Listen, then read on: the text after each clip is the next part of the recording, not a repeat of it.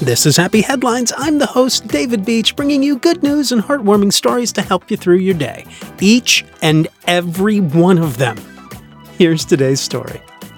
This might be the shortest happy headline I've ever read, but when I saw it, it kind of helped my mood a bit. There are very few names involved for a number of reasons, and it has no complicated twists or turns. It's just one of those stories that you hope if the situation were yours, you would do the same.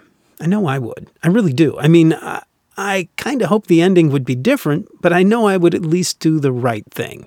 A resident of Wausau, Wisconsin was walking down a sidewalk, saw a bundle on the ground, picked it up, and that bundle turned out to be $3,000 cash, multiple Christmas gift envelopes, and a bank receipt.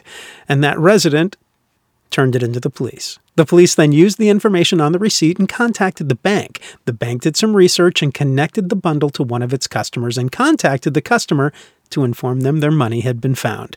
Kind of saved Christmas for one family. The resident was also given a gift card from the police, so that was a happy ending as well. Now, yeah, I would definitely turn the money in, but I I can't help but think that money would be mine if they couldn't find the right person, right? I mean, Three grand? That'd be nice right about now. But yeah, you turn it in because that would definitely make somebody's day. And that is what I hope Happy Headlines inspires you to do. Because that is a happy headline. Stay happy, stay healthy, and find a way to make somebody's day.